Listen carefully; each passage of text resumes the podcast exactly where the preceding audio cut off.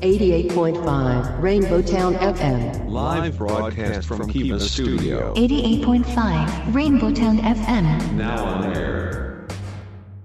Rainbow Town,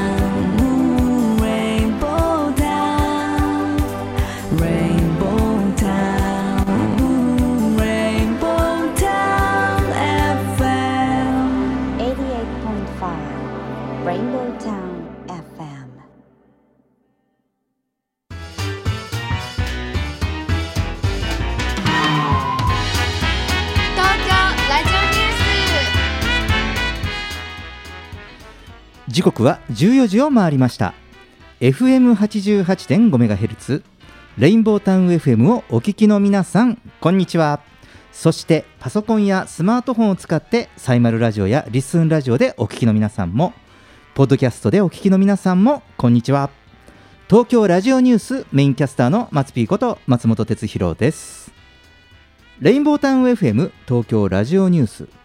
この番組は毎週火曜日に個性あふれるコメンテーターとニューノーマル時代の気になる話題を独自の目線で語るニュース解説番組です番組コメンテーターはライブ配信サービスアミーダ代表阿南秀樹さんこと DJ ジェットさんですよろしくお願いしますよろしくお願いします。さあジェットさんはいはい。毎週毎週オリンピックの話をしておりますけれども、はい。えーこういう話題を出すのももう少しですよ、ねえ。ね、残すところはあと6日。あ、そうなんだ。うん、なんかあっという間でしたね、はいはい。うん、連日ね、うん。いろんな種目でにぎわってますし、でこのオリンピックは、ね、メダルの獲得数も、うん。ね、日本すごいですよね。そうですね。いつものオリンピックだとこうね、じ時差があって寝不足になったりとかあるけど、あの普通の時間に終わるんで、そうですね。あの生活リズムが崩れうんうんうん。ずちゃんと見れるというね。うん。素晴らしいですよね。はい。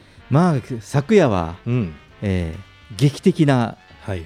勝利日本の野球、あうねん、さっき聞いたら同じタイム。さっきそうです。9回裏。そうですね。さよならね、9はいえー10回だ、うん。ね、さよならでね、はい。えー日本が勝ったんですが、はい。アメリカに、はい。えー寝落ちしましてですね いや野球見てたんですけど、はい。ずーっとちょっとね平行線でね、ええ。なかなかね、うん。えー守って守って、はいはい。うん。でうとうとしてたらうわーという歓声ではい。目が覚めて、はい。そしたらあのもうサヨナラホームランが打たれた後でして、はい。でその話をジェットさんにしたら そう僕も全く一緒だったんですよね。同じタイミングで寝落ちしてましたか、はい寝落ちして。でわーって言ってあ勝ったんだと思って、そう。であこういう時って、はい。録画で当然映るんですけど、はい、テレビの前にいながらどうして自分はこれをライブで見なかったんだっていう、その後悔の念がねちょくちょくはあるんですよ僕、はいこういうことがね。そうですね。でまあ、野球もそうでしたし、うん。えー今卓球もね、ねえー卓球団体戦、はい。ね頑張ってますよね、うん。えーまだまだありますし、はい。えーあと最終日はマラソン、うん。ねマラソン、えーマラソンはねもうすでに、えー大迫選手が、はい。えーこのマラソンが、うん。えーラストランですというねね。なんかもう引退宣言みたいなことをね、表明されてますけれどもまたね注目の種目がね、はい。ギリギリまで残っておりますので、うん。ねえー。これを見てる子供たちがねまうん。た将来、アそうね。スリートとしてね、うん。頑張ってほしいですね。やはり元気が出ますね、ううん。ん、なんだかんだね。いろいろこう社会的なこととか政治的なこととか、うん。いろいろそのノイズも入ってきますけど、はい。でもそうは言ってもうん。実際その競技を見ているとやはり元気になりますよね、もう選手たちがね頑張ったりとか、やはりそのそう国を越えてね、うん。もうこの激しい戦いが終わった後に、うん。なんかちょっとこうエールを交換するようなシーンとかをうん。こう見ると、うん。なんかこういいなってこう、うん。なんか世界平和みたいなことをうん。なんかこう願ってしまいますよね。なんかあのオリンピックをちょっと延期とか反対してた人がうん。ちょっとその思いっきりこうなんか楽しめないみたいなコメントとかあるじゃないですか、うんうん。もう別にいいのにって、うん、それはそれ。うん。これはこれ。ね。そうですね、うん。うん。って思うんですけど、純粋にねこうやってこう頑張ってる姿を見て、うん。どう見て、うん。その感じるのか、うん。うん、というところなのかなって思いますよね。うん、さあそして、はいえー久しぶりにはいはい。手前味噌な話題をしていいですか、どうぞ。えーこの東京ラジオニュースのえーポッドキャストランキングはい。久しぶりにお話をしたいかなとはいはい。思ってますが、どういうわけかですね 先週先週あのビッグローブ羽賀さんが来られて、はい。えーワーケーション特集うん。をね、やりましたでしょ、はいはい。えービッグローブ効果なのか、はい。うん、はたまた。はたまた。何なのか？あの急激にランキングが上昇しまして、はいはい。ニュース解説カテゴリーで、はいえ一気に40位ぐらいまで上がってるわけですよ、はいはい120、30位から、はい。ぐわーっと上がってて、はい。昔200位とかでしたもんね。そう200位ぐらいとかですで上がってて、ではい。これがその注目すべきが、この40位ぐらいが、はい。ずーっと先週から、えーっと昨日ぐらいまでうん。維持してるんですよね。ね。前はあの乱高下してたんですよね。そうですそうです。あの私が、ね、いつもね、うん。まあ、乱高下乱高下が激しいですねって言ってたんですけど、うん。まあ、高いところをこううん。維持をしてましてですね、はい。でジェットさんにこれも、えー今日、えー番組が始まる前に控室でいやーもうランキングがねうん。どういうわけが高いんですよね、なんて話をして、はい。じゃあちょっと見てみましょうかって見たらあっと驚き、うん。またガーッと上がって、はい。過去最高です、はい。15位。15 15位。位。ね日本ランキングですからね。え本当ですよね、まあ番組は世界中の番組ですそう世界中の番組でね、結構いろんな各局の名だたる番組が、はい。えーある中。ある中で、ありがたい。いやー15位ね上がって、うん。ただいつもこの話をするとあの言ってるんですけどなんでですかね？いや理由がね全くわからないんですよ。うん、うん。あのこのデジタルの時代にね。このデジタルね 今日放送日でしょ、はいはい。でこのランキングが急激に上がったのが、うん。えーまあ、正確に言うと、まあはい今朝今朝の、うん。まあ、午前1時ぐらいですよね、はいはい。そこに急激にガンとさらにはいはいはい。上がってるんですよね、うん。二郎なんかやりました？何にもやってないです。あ野球見終わって寝てただけですよね。そうです。えー僕もそのまま、はい。えー寝てましたから何もやってないんですが、うん。まあでもありがたいことでね、はい。えーまあ、予こう習予習していただいたんじゃないですか？今日の放送の。そうですかね、はい。そうなんですよ。なのでね、まあ、このねポッドキャストをお聞きの皆さんもね、はい。えーありがとうございます、まあ、引き続きね、こうやっていろんな形でね聞いていただけるのは嬉しいことですよね、はいはい。さあ、えーさて、えー毎週オープニングで世の中のニューノーマルな話題をニュースピックアップとして、えー紹介していますけれども、えー今日はですね、えー食品新聞はい。8月2日配信のニュースからなんですよね。ほうほうほえーえーこちら。大塚食品はレトルトカレーにアレンジを加える調理ニーズの高まりを受け調理用レトルトカレーとしてボンカレークックを発売しこれが23日に新発売しうます。うん、ジェットさんレトルトカレーはいやお召し上がりになられますか？僕は体の5%ぐらいは、はい多分レトルトカレーでできてると思うんですけど、まあ今ダイエット中あの企画でうんダイエット中なんでちょっと食べれないんですけど、うんうんまあでもずーっと食べてましたね。あー、はいそうですよね僕もねレトルトカレーは常に常備をしてて、はい。無性にカレーを食べたくなる日がありますし、うんなんならあ僕はあの別の番組ではあのカレー好きな話をしてるんですけど、はいなんなら僕は毎日カレー食べても飽きないはいはい。人間なんですよね。はい。なので、まあ、レトルトカレーはいろいろ準備あの常備をしているのですが、うん。えーこのえー今回発売のボンカレークックははい。具材と組み合わせて自分好みのカレーを時短で作るというのが特徴で、えーフライパンで例えば、えーね、お肉とか、うん。えー野菜とか、えー好みの具材を炒めてからこのバンカレークックを加えて2分程度でさらに炒めると好みのカレーができるというものなんですって。うん。ねえまあこれをどうしてね、まあ、あの今日はこちらをニューノーマル時代のニュースピックアップで取り上げたかと言いますと、はい。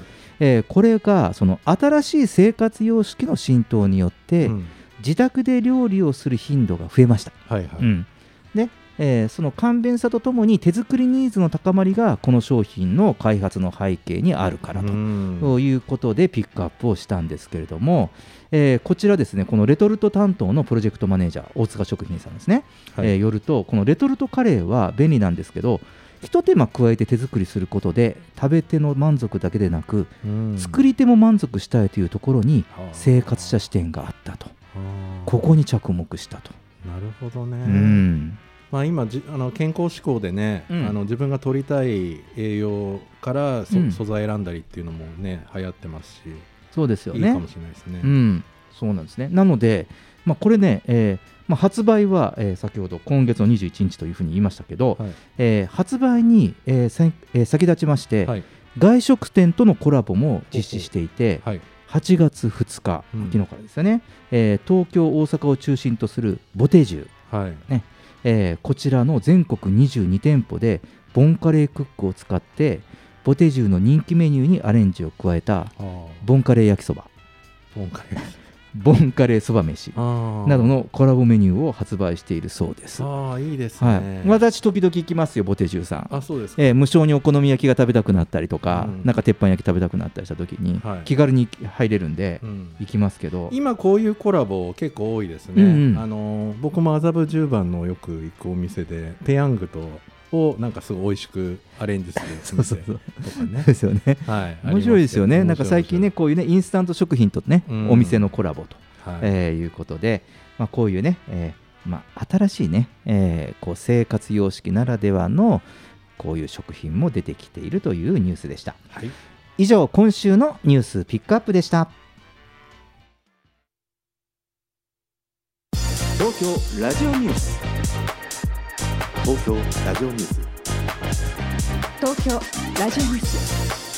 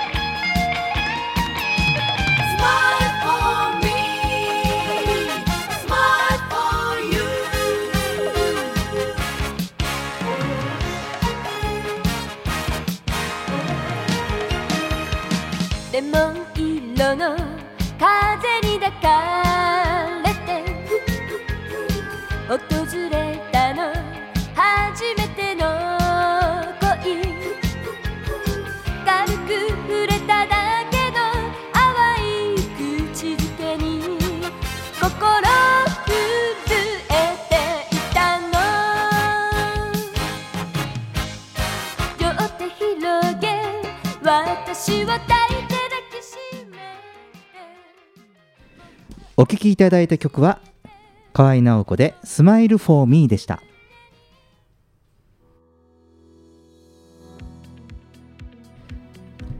レインボータウン FM 東京ラジオニュース今日前半のニューノーマル時代のニューステーマは2拠点生活です。コメンテーターは引き続きライブ配信サービスアミーダ代表の阿南秀樹さんことジェットさんです。よろしくお願いします。はい、よろしくお願いします。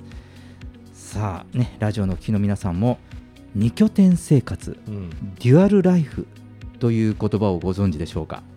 えーかつてはですね、えー都会と別荘地に住まいを所有する富裕層の方とか、ね、限られた方が楽しむライフスタイルというイメージがありましたけれども、最近ではコロナ禍の影響で密を避けた開放的な空間を求めるという動きもありまして都市部に住む一般層が2拠点生活を実施し始めてまして誰もが気軽にデュアルライフを楽しめる環境となってきましたと、はい。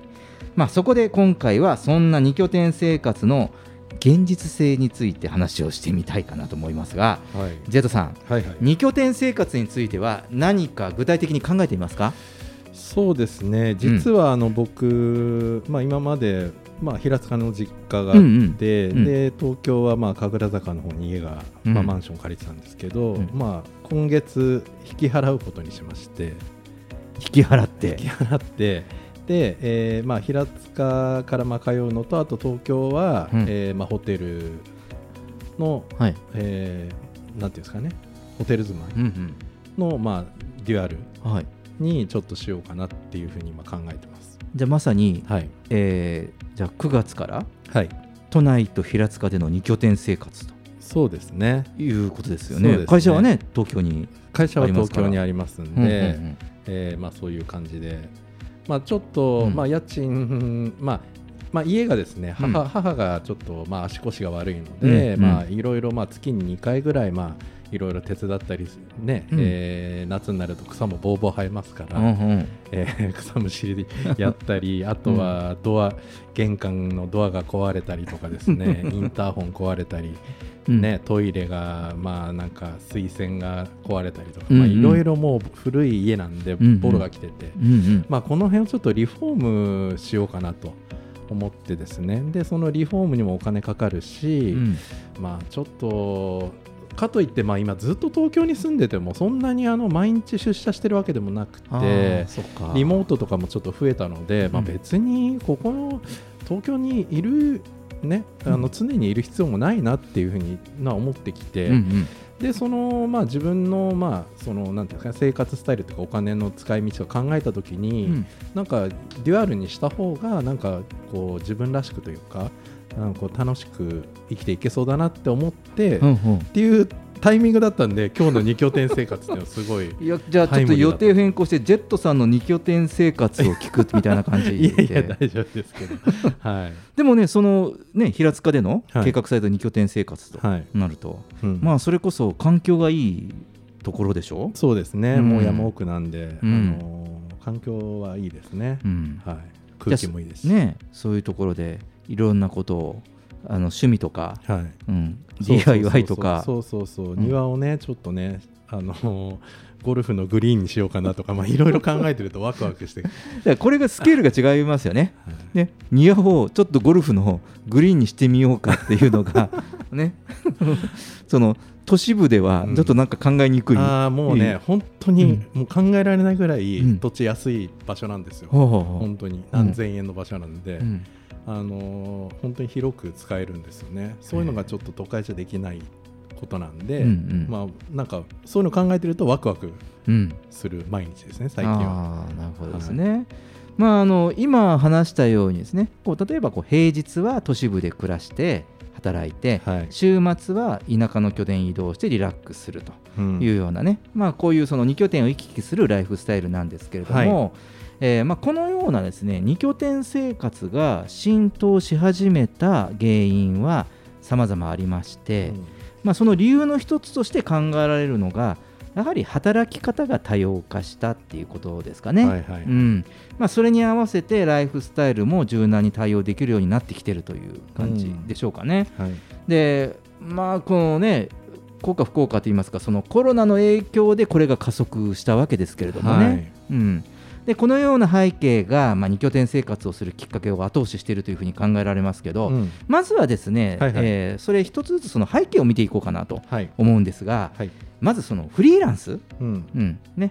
えーまあ、フリーランスは、えー言わずもしがな、えーまあ、会社とか組織に所属しないで個人で仕事を請け負うっていうのが、まあ、フリーランスですけれども、はいはい。まあ、例えば職種としてはシステムエンジニアさんとかうん。プログラマーあとデザイナーウェブデザイナーグラフィックデザイナーとかうん。ブログライターとか、はい。ね。えー私もあの広報 PR の仕事をしていて、はい。まあ、取材したりライティングをしたりとか、ね、こういうニュースリリースを書くというのも一つ仕事にしてますけれども、はい。まあ、私みたいな仕事も含まれるのかなというふうには思います。そうですね。まあ、これはインターネットの環境とかねクラウドサービスが普及したことではい。場所にとらわれず仕事をすることができるということなんですけど、最初の頃あのこれは難しいんじゃないかなと思ってたんうん。職種も、うん。まあ、意外と、まあ、この間も言いましたけどあのうちの営業の子とかも、うんうん。割とあの Zoom とかでアポ取って、あの商談してっていうのが増えてきたんでまあ職種もかなり増えてきてるかもしれないでね。そうですすよね。まあねこういうのに合わせてねもう仕事の仕方ももうテレワークっていう風にね、うん。えーなって、はい。まあ、在宅とか、えーまあ、自宅のいわゆる会社のオフィスじゃなくて、うん。まあ、自宅とか都合のいい場所で働くことができるようになったはい。っていうことだと思うんですよね。うん。でこれもまた環境がねはい。そのインターネットの環境もその安全性が高まってきたりとか、うん。まあ、その職種によって、まあ、こうやってオフィス以外の仕事も認める企業もこれは増えてきましたしね、はい。政府の後押しもありますしね、うん。えーなので、まあ、こういうことを導入している企業も増えているという傾向も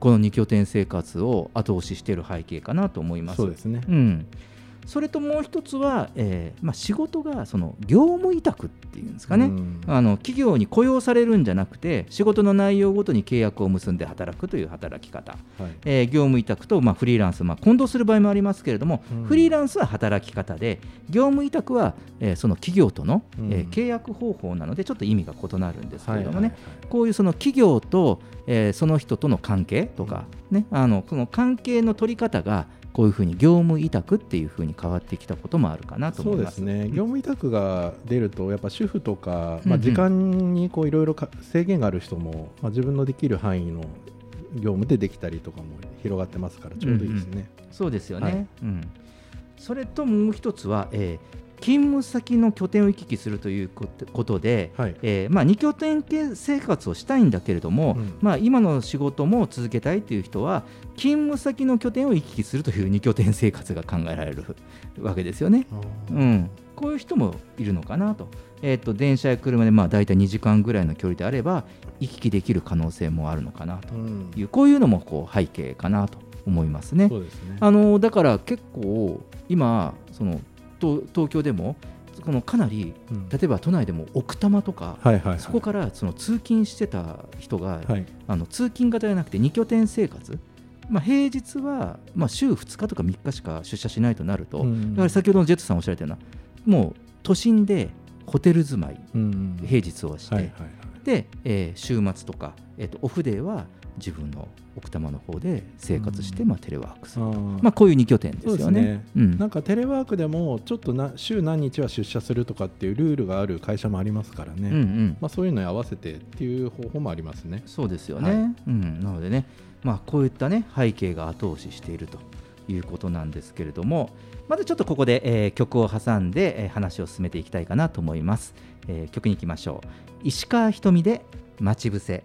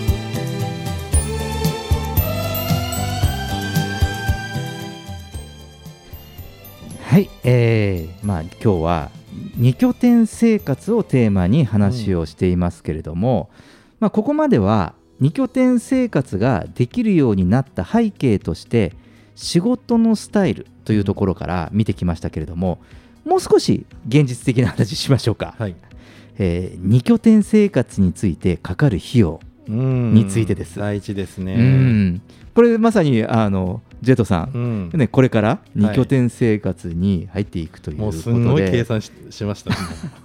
いろいろ。ですよね。はい。うん。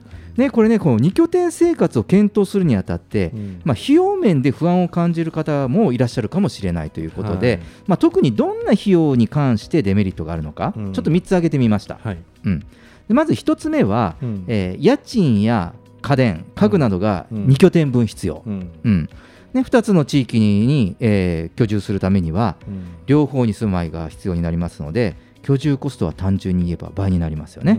えーそしてさらに生活用品とか家電家具それぞれの家に必要なためうん。費用面で負担が増えるデメリットがあります。ううん。んなるほどね、うん。これあの家賃が例えば15万円だとすると、うんうん。1日、えー5000円うん。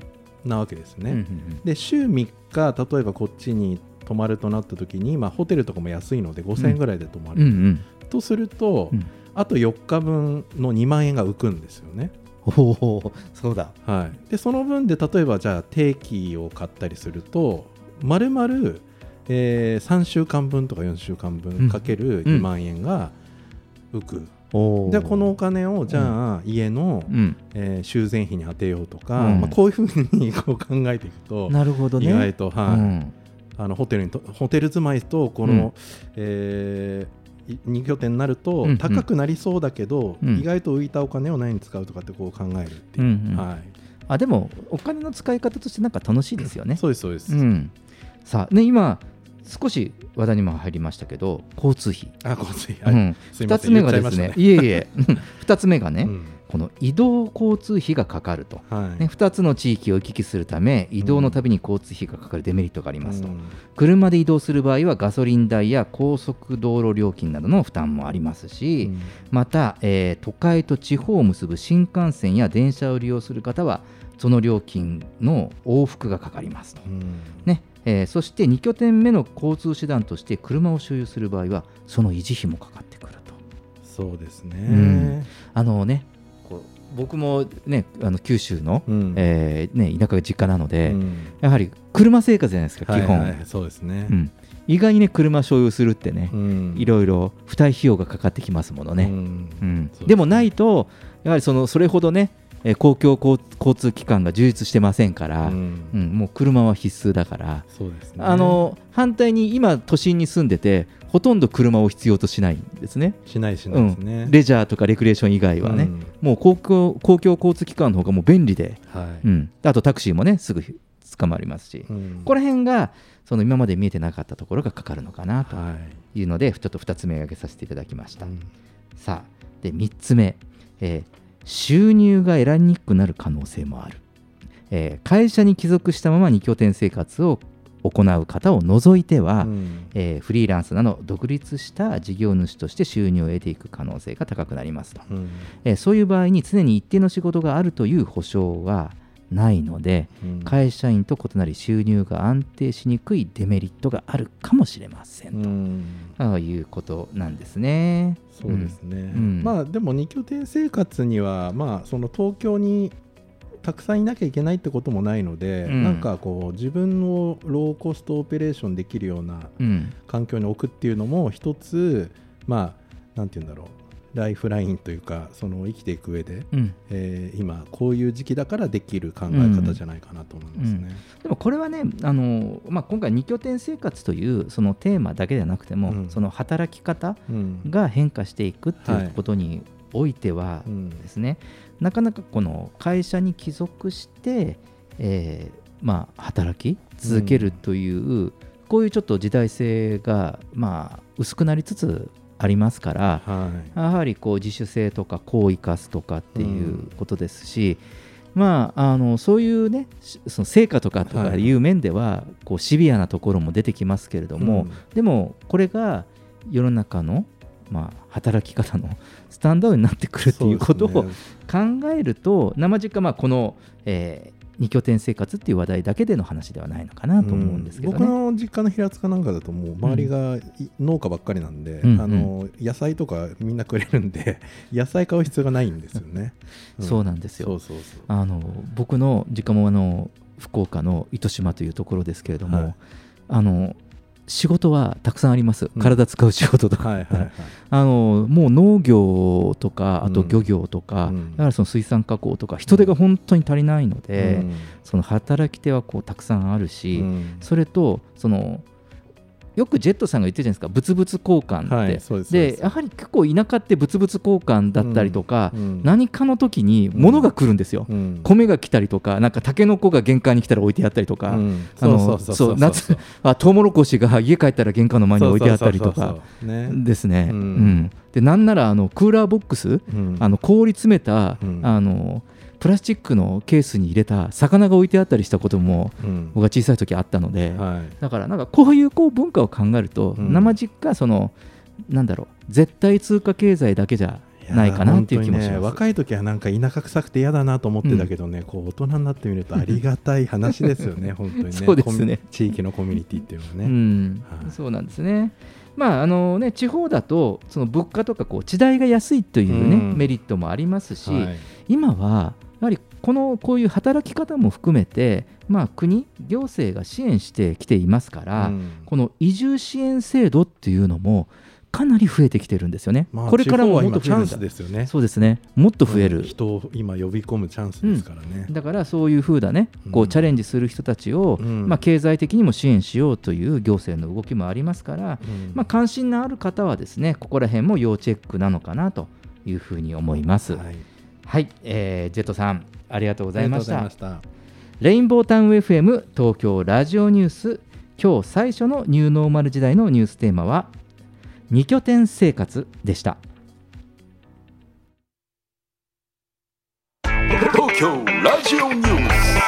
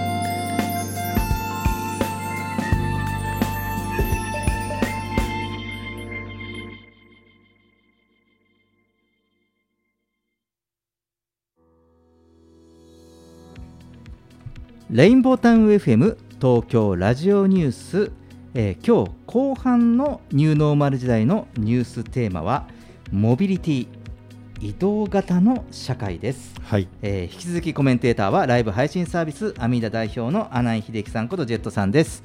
よろしくお願いしますモビリティ、はいはい。移動型の社会ということで、うん。えーまあ、今までははい。普通に車社会と言ってたんですが、うん。まあ、モビリティというね、はい。えー最近新しい言い方をしていますが、はい。その単に、まあうん。車を移動の手段だけじゃないという考え方もしっかりありますしほもう一つ、うん。その移動手段のあり方、ううん。うん、あのモビリティスタイル、ま前私あの最近のこう移動の方法として、あの電車ではい。あの拠点まで行って、はいはい。でそこから、えーシェアカーを借りて、フットワークが軽いところは移動するとうん。いう話をしたりとかしまさに僕が今その実家の平塚に帰るときは、うんうん。最寄りの駅からうん。もうバスが1時間に1本あるかないかぐらいのの田舎なんですうんうね。ん。で,、えーとまあ、そので夜も、まあ、バスが終電が終わっちゃうのが早いので、うんうん。えーまあ、電車で小田急線で秦野駅まで行ってそこから、うん。えーシェアカーシェアを借りて、うん。えー家まで自宅まで行ってで、えー親の母親のまあ介護というか、まあ、うん。買い物を行ったりとか、うんうん。まあこあれとあれがあれとこれがもうないから買ってきてとか 灯油買ってきてとか、まあ、そういうのをまあ一日こういしてで、うんうんまた駅に戻してうん。帰るっていう、まあ、感じをやってたんですよね。だから、うんうん。まあ、そういう意味では自主自家用車は必要なかったんですけど、うん。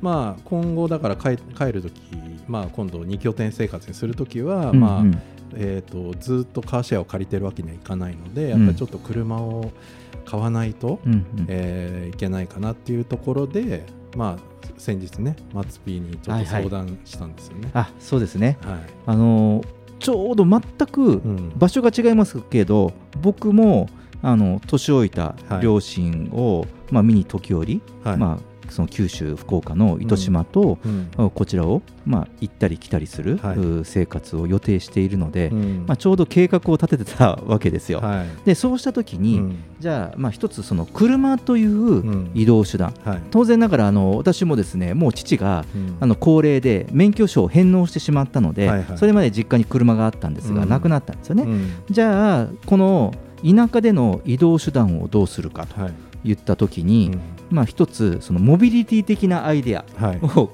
えたはいはい。時に、えーもちろん移動もするし、うん。えーいろんな、えーものを、えー荷物も運ばなきゃいけない、うん。で仕事もするだろうなっはい。ていうこと、うん。でそこで思いついたのが K の番です、K の番ね。はい、K 版とね、うん。えー皆さんも K 版って検索するとね、うん。結構いろんな、まあ、あのライフスタイルも含めて出てくるから、はいね、K の番があるライフスタイルとうん。いうことで、ねえ。うん。このちょっとね雑誌のあれ見てみてって言って見てみたら、はい、すごいですね今の。そうですね。K の番とは思えない改造の仕方。そうですそうです。あのこれがあのこれジェットさんにも紹介しましたけれどもあのこの K の番をすごい20万とか30万ぐらいで安くして買いましてね。はい、で、えーホームセンターとか、うん。えー100均とか、うん。そこで買ったもので結構、えーインテリアを作ったり、えー中で居住スペースを作ったりしても、うん。全部合わせても僕ジェットさんとの来年やるとには100万以内って言うんですけどいやもう一回改めて渡辺さんの話を思い起こしたら確か全部含めてもう 50万円かかっていない、へー。すごいですね、うん。でもその中でもちろん移動の手段にも使うし、うん。まあ、普通にね車仕様も使うんですけど一つは車中泊ができたりとか、うん。あと自分のオフィスの代わりうにん。好きなところに移動して、ねえ、うん。何かね最近の CM であるんですよ。あの、えーっとコピー機の CM で、はい。森の中でうん。働いてる人がいて、はいはい。で森で仕事をするんじゃなくて、はい。そのその仕事をしている場所がをオフィスと言いますと。オフィスで仕事をするんじゃなくてね。仕事をしている場所をオフィスと言いますという、うん。なんかそういうちょっとねいい切り口のコマーシャルもあって、うん。だからそのそれこそ、えーこういう、えー地方とか田舎で働くときに、うん。いろんな場所ねあの海に行ったりうん。山に行ったり、ちょっといったところでね環境がいいとこありますから、うん。えーそこをオフィススペースにすると。ねキャンプ場かなんか行ってねそのままこう、ね今そうですね。携帯も入りますから全部あのー通信もできるってことですからね。そうですね。で今もう今、えー車のそのソーラーバッテリーとか、うん。あと蓄電池っていうのがもうすごく小さくてコンパクトになって充実しているので、はいはいはい。もう普通にパソコン動かしたりライトつけたり、うん。ね、例えばこう電動、えー電気ポットではい。お湯を沸かしたりするっていうことぐらいだったら、うん。もう普通にあの蓄電池でできちゃいますからあね、ーなるほどね、うん、だからこう結構最新のこういう、えーハイテクうん。をこう駆使すると全然できるんですよね、はまあ、そういうそのモビリティ生活いといううん。考え方もはい。あるし、うん。えーもう一つは先ほどジェットさんも今今までだと自分の田舎の最寄り駅からあのシェアカーを使っていたはい。というのもあのお話はありましたけど、うん。これもあのだんだんと各地方の駅の拠点うにん。シェアカーのあの駐車場っていうか、うん。そのシェアカーの拠点がすごく増え始めています。でこれがまさにうん。その地元ではなくて、うん。定期的に自分の田舎に帰ったり、うん。あとはすごく自然豊かな場所で、うん。こう仕事をしようとする人たちが、うん。やはりフットワークが軽い移動手段としては、うん。やはり車になりますから、うん。その人向けにえ地方の主要な駅にうん。シェアカーの拠点を置いて、うん。うんあのそのニーズに対応するためにあるそうです。だからこれもやはりモビリティニーズですよね。ううん。ん移動してそこの先では使っていこううん。ということがこうあるのかなというふうに思います。そうですね、うん。まあ、そんなに遠くない場合はやっぱり今ね都都内とかでも最近ね見るようになったあの何ですか？あのローラーするじゃなくて あのけ電動キックボードみたいなのとかね、はい。うんうん。ああいうのもね増えてきましたし、はい。そうですね。うん僕はねあのキックボードはよく使いますよ。あ。使ってます？これねあの多分皆さんもね使うまでは少しハードルがあるかもしれないけど使い始めるとこれほど便利なものはなくて、えー、カバンとか置けるんですかあれん？カバンとか。あリュック。かカバンはねあの基本的に僕はリュックなあんで。リュックか。そっかそっかそっか、そうですね、うん。でもあのもうそんなに、えーカバンを持ってたとしても、あの負担にはならないんじゃないかなと思うのと、うん。いいのは、うんそのこういうモビリティの社会になると、うん。乗るところと置くところっていうのが別々でもいいわけですよね。うんうんはい。僕あのよく使うのはですね、はい。中目黒で借りて、はい。えー代官山経由して目黒で乗り捨てるというパターンをよく使っています。それまではねそこの距離歩いてたりとかこうしたんですよ。はいはいで場所によってはあの東京で駅から遠い場所の拠点とかうんうんうこうんあったりするじゃないですか。はい。だからそういうところはちょっとここの隙間が、うんこのキックボードがうん。駅と駅の間とか、うん。そこにあるとことで、ああの移動も楽だし、ーうん。うん。あと快適ですしね。なるほどね、うん、一駅乗るっていうほどでもなかったり、うん。でも歩くにはちょっと長いなっていうところで、うん。まあ、モビリティのユースっていうのがあるのかなと思いますね。ねえ。うんまあ、これからなんか EV カーとかね水素の車とかもどんどん出てきてね環境にもそうですね、いいものがたくさん出るみたいですから、うん、ねあとこうもう一つは、えー例えば自宅と駅の間に、えーまあ、マイカーで行ったりとかあとはあのバイク、うん。ね、バイクを購入してその駅と自宅との行き来用にっていう方も多かったと思うんですけれども、はいはいはい。これもだんだん、まあ、時代これも時代の流れですよね、うん。だんだんやはりこうエコっていうのもありますし、はい。やはり e バイクに変わってきている、ああいいバイクね、うん、環境とか、ね。あとエネルギーですよね、うん。うん。確かに確かに。今ガソリン高くなってるじゃないですか、はい。ね、だから結構ねバイクでガソリン入れるにしてもうんって思いますけど、うん。僕 e バイク乗ってるので、あのでんスーパー電動チャリと言います言ってますけど、ナンバープレートがついた、えー電動モーターチャリですけど、うん。でもこれ一時1回の充電あたり、まあ、満タンにするのうにん。10円です、えー、あそうですか、はい、電気代でいうと10円。へー。満タンで。うん。でそれで100キロ近く走りますからね、うん。うん。安いですねそれは。ね、確かにねそのねもうそもそもがねバイクはねその燃料そんなに使わないとは言っても、うん。それでもね、1リッター今150円とかですから、15分の1うん。ですね。リッター60から、ね、100ぐらいもしバイクが走ったとしても、うん。同じ距離行くのに、うん。もう15分の1ぐらいの、うん。うん、コストになるわけですよね。そうですね、うん。なんかこのこの番組ぐらいですかね。そのなんかやっぱコロナになって、うん。まあすごいね嫌なこととか暗いことがこうね はびこってる中で前向きに捉えて どんどんこう改革進めていこうっていうねねどんどんね、うん。新しいものを試してみると、うん。番組やってるから新しいものを試すのかうん。もともと新しいものを試すのが好きだから番組をやってるのか、どっちが先かということはありますが、うん。そうですね。だからうん。まあ実際にまあこれは、まあ、今こう、ね、この e バイクを乗ってる身としては、うん。でこれも一ついいのはいざっていう時燃料も使えるんですが、うん。まあ、い先ほどのあのデトさんも別の番組で、はい。えー、と e バイク、はいはい。そのサイクリング車にモーターがついたっていうですね、やはりそこにこう変えることで、に、えー今度はヘルスケアの面も維持されるうん。という意味合いも出てくるんですよね。そうですね、うん、なので、ううん。んそうですね。ただ一個問題があってあの車あったじゃないですかさっきのはい。軽バン、はい、軽バンの価格そんなにお金もかけてらんない東京から地方に移動してっていう時にこうまああこんなに20万ぐらいで買えるんだと思ったんですけど、うん。e バイクのが高いっていうね。確かに。そう。そうですね。軽バンよりうん。e バイクのが高いんですよ、あーこれはね一つあのなんかこうモビリティとかこう車とかを,、取り巻く状況としては、うん。ガソリンを使う車両の値段は価値が下がってますね。あね。あのー車自体にプレミアムな価値とか、うん。例えばねクラシックカーとかノスタルジックな車だったら、うんうん。そもそものこの車に希少価値っていうのがあるものは別ですけれども、うん。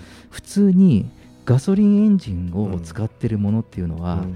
価格が下がっている感じがします。確かにそうかもしれないですね、うん、ただ、うん。これが下がっていながら今後これもねモビリティ社会の課題で挙げられてるんですけど、はい。やはりこう移行していかないと、うん。ガソリン代が今のまた倍まで上がってくる。だから1リッターが300円とかうん。なっちゃう。だから結局その車両を安く買っても、うん今度は維持費が高くなるっていうこともあるのかもしれませんね。うん。ただ朗報がありますジェットさん。はい。あのあるはい。ベンチャー企業がですね、はいはい。エンジンを開発していて、はい。でこれが電動モーターエンジンなんですけど、はい。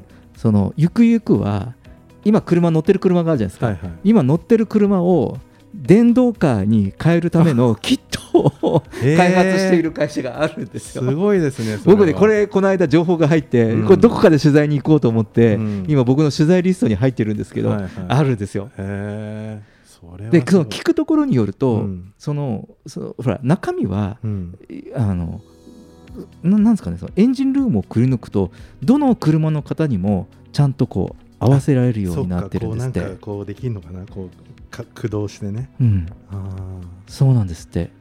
だから結構そうですよね。あのスマート家電とかもそうですよね、うん。うん家にスマート家電導入する時も、うん。そんなに内装工事しなくてもいいじゃないですあかー。そうですね。うん。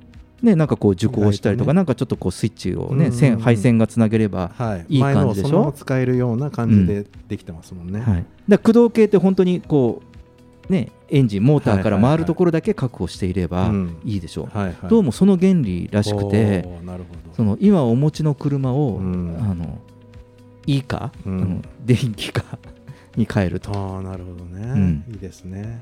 らそういうこともこう進んでくるから、うん。こう我々我々のこうモビリティの社会とか、うん。ああともう一つあります。うん。あのえこう自動感知装置、あはい。のそのぶつからないとかはいはいはいありますね。よくあります例えば高齢者はい。の事故で問題になっているところとか、うん。あれもつけれるの？あれも後付けでその数万円で付けられるので今その後搭載の車を売ってるメーカーさんには何なんですけど そういうベンチャーがあって今今お乗りの車にうん。そういうセンサーをつけるだけでそういう安全車になると。た目は今までの軽バンだけど、うん。中は意外とすごいそうそうハイテクなものとかハイテクですねだとみたいな。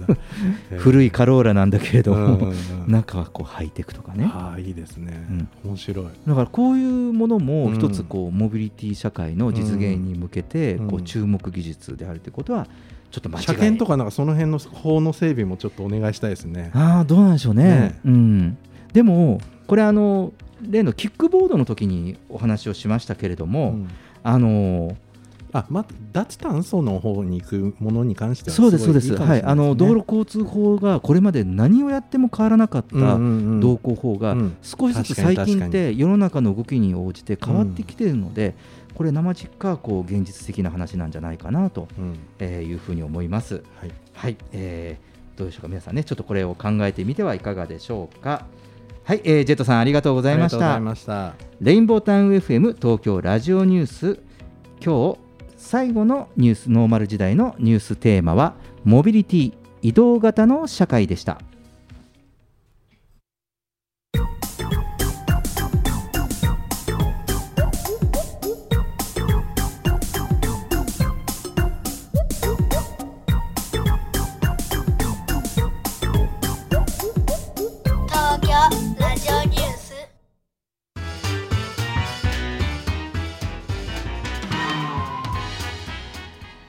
エンディングです。はい。ジェさんお疲れ様でした。お疲れ様でした。ちょうどあの今月引っ越しするって言ったじゃないですか。それであの引っ越しの見積もりサイト比はい。較サイトにうん。登録したんですよ、うんうん。そしたらもう十何社から もうずーっと電話と、はい。あのなんですかショートメールみたいなのがずっと来るんですよ。経験あります。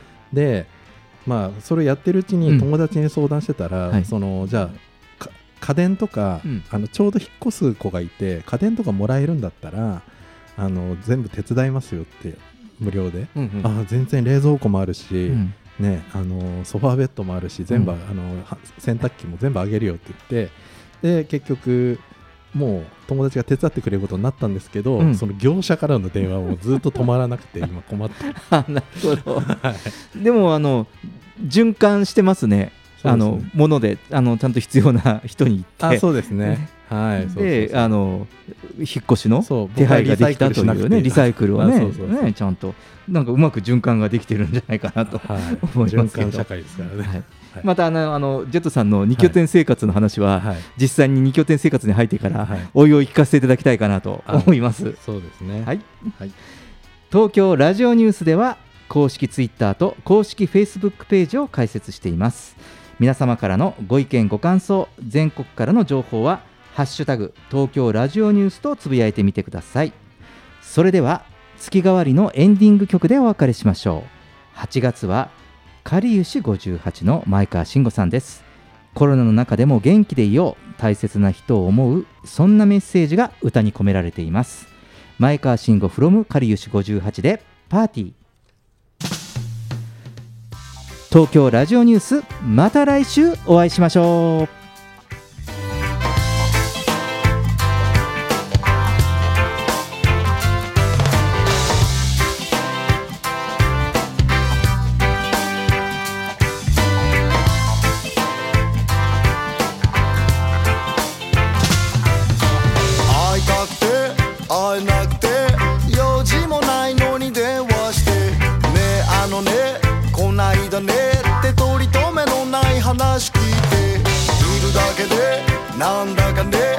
弾けて飛び出しちゃいそうです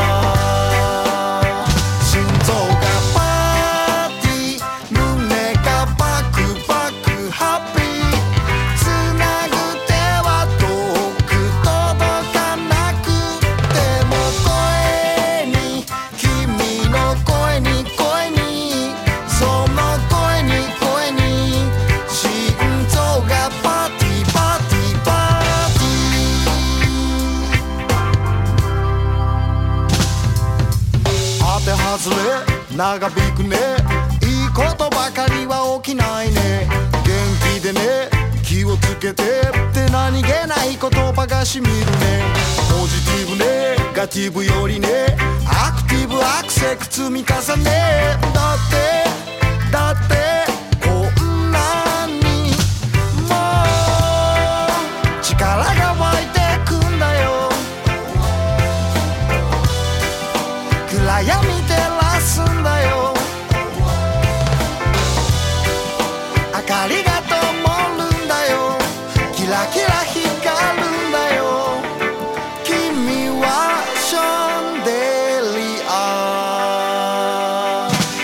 so